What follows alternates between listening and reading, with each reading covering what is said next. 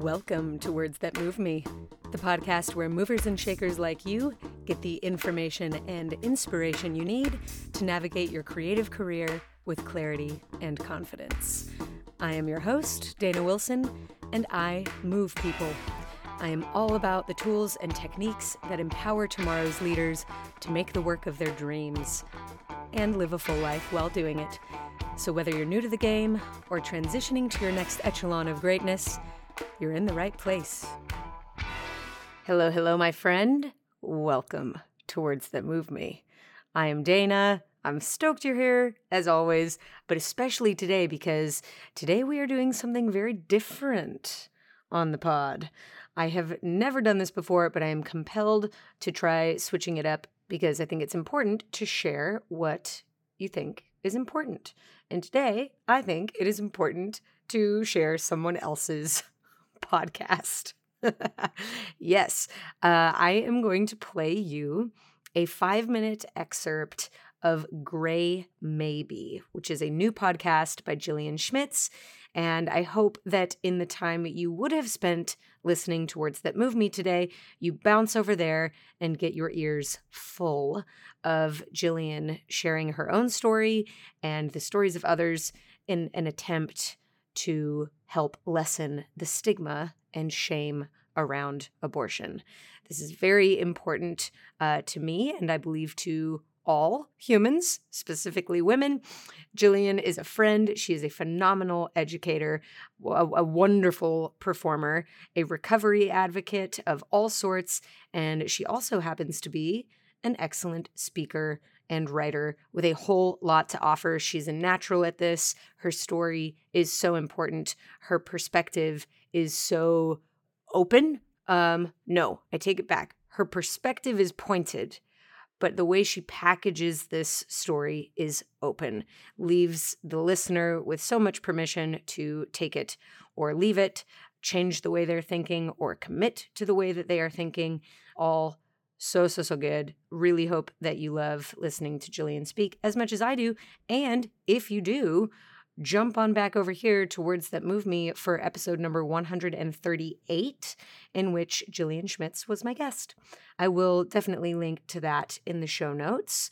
I am about to throw it over to Jillian Schmitz and her Gray Maybe podcast. But if you thought you were getting out of here without sharing a win, you thought wrong. today I am celebrating. What am I celebrating today? Oh, I'll tell you. I will tell you what I'm celebrating today.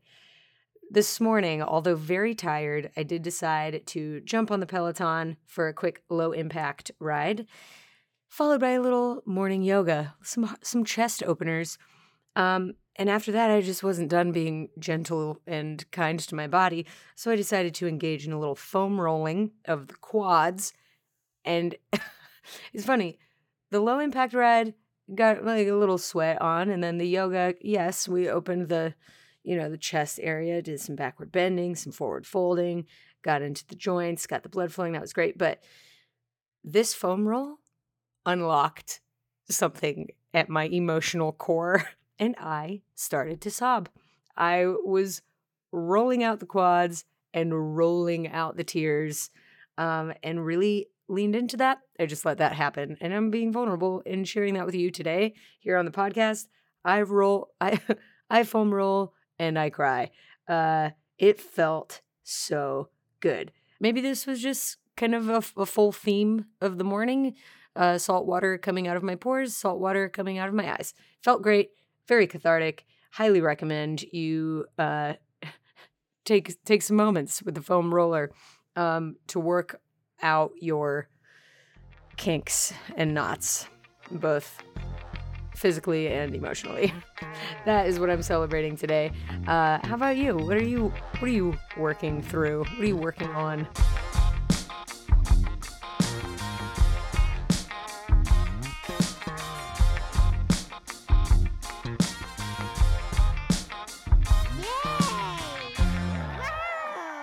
Congratulations. I am so happy for you. Happy for you, for your body out there in the world, doing it. Keep it up. Okay, now let's get right to it. I am going to throw you to five minutes, just a little tiny, tiny excerpt of Jillian Schmitz's first episode of Grey Maybe. This will set the tone to the short series, which is um, a limited series podcast, not a weekly podcast. So you can go and really fill up on that. But this is a piece from the first episode. Enjoy.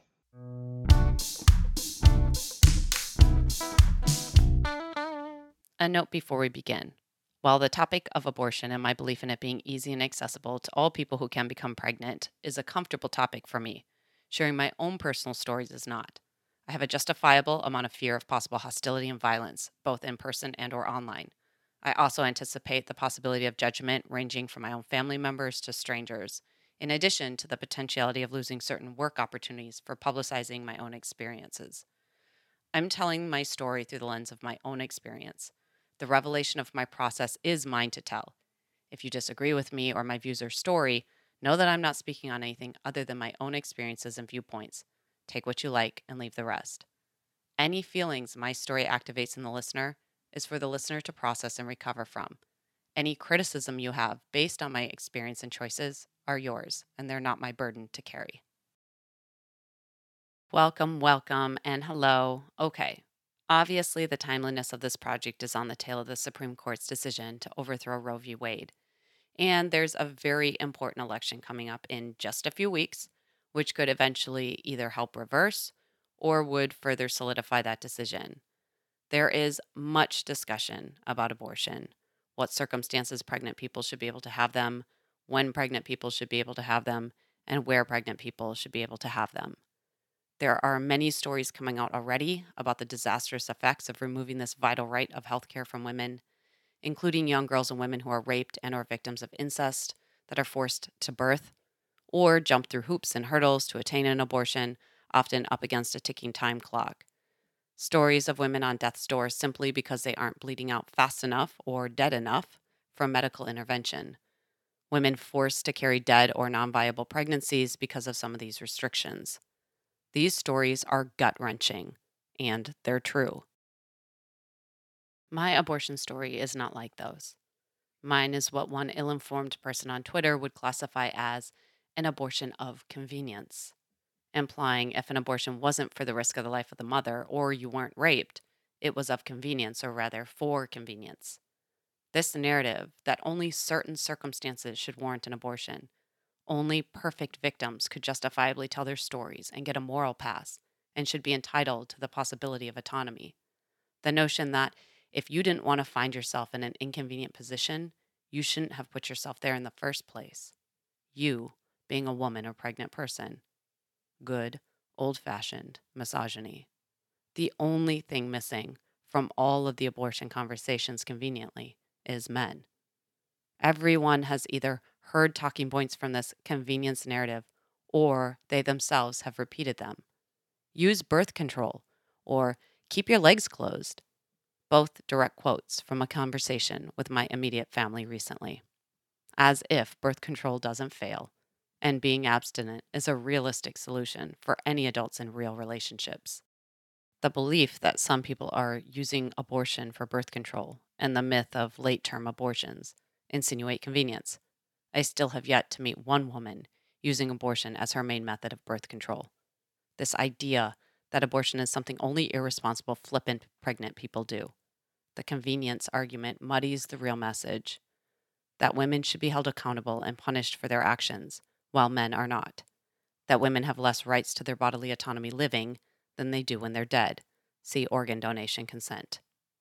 This entire underlying message of convenience encapsulated exactly why, still to this day, I was so ashamed of my own abortions. I kept hearing stories of many brave women coming forward, exposing their necessary abortions, but I wasn't hearing many stories that I could directly relate to. A gray area as far as public opinion and empathy. So, deep breath. Here is my convenient abortion story.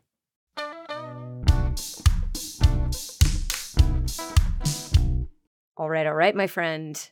I hope that you were as moved by that story as I was.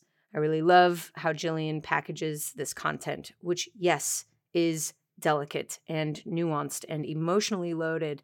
Um, I love her take it or leave it approach. I love the permission she gives herself in telling this story and the listeners in in the, taking their own experience of it. Um, I, I especially was taken by Jillian's account of working a physical job while going through this physical trauma.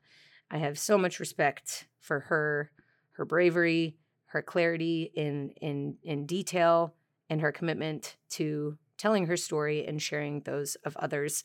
I am taking a page from her book in sharing her story with you today. I hope you jump over and get the rest of it. There's so much good going on over there at Grey Maybe. Um, thank you for being here. Now go get out into the world and keep it exceptionally funky. I'll talk to you soon. Bye. This podcast was produced by me with the help of many. Music by Max Winnie, logo and brand design by Brie Reitz, and big thanks to Riley Higgins, our executive assistant and editor. Also, massive thanks to you, the mover who is no stranger to taking action. So go take action. I will not, cannot stop you from downloading episodes or leaving a review and a rating. I will not ban you from my online store for spending your hard earned money on the cool merch and awesome programs that await you there.